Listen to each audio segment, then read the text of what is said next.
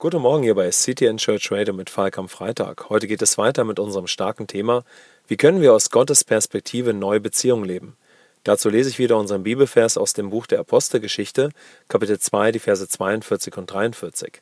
Alle in der Gemeinde ließen sich regelmäßig von den Aposteln im Glauben unterweisen und lebten in enger Gemeinschaft, feierten das Abendmahl und beteten miteinander. Eine tiefe Ehrfurcht vor Gott erfüllte sie alle. Er wirkte durch die Apostel viele Zeichen und Wunder.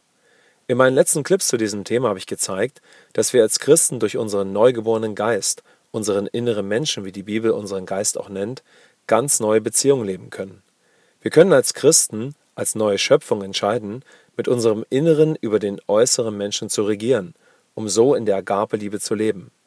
Der nächste Schritt, der auf diese Entscheidung folgt, ist es, dass du deine Beziehung zu Gott pflegst und lernst, deinen inneren Menschen zu pflegen.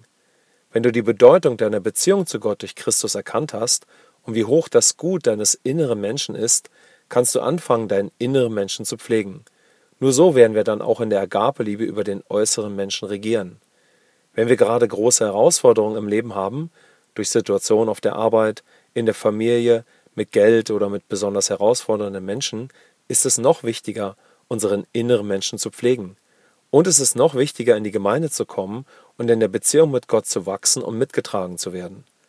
Probleme und Herausforderungen können unsere Versuchung werden, aus Werken zu leben, also indem wir ständig versuchen, alles gut hinzubekommen und dabei nicht aus unserer Beziehung mit Gott durch unseren inneren Menschen leben. Die Beziehung mit Gott zu pflegen und unser wichtigstes Gut, den inneren Menschen, muss immer die Priorität Nummer eins in unserem Leben sein. So hat Jesus gelebt und dieses Leben hat er uns vererbt. Heute möchte ich dich mit diesen Aussagen inspirieren, dass du dir nach diesem Clip eine Zeit zum Gebet nimmst und fest entscheidest, ich werde der Versuchung, durch Werke zu leben, nicht nachgeben.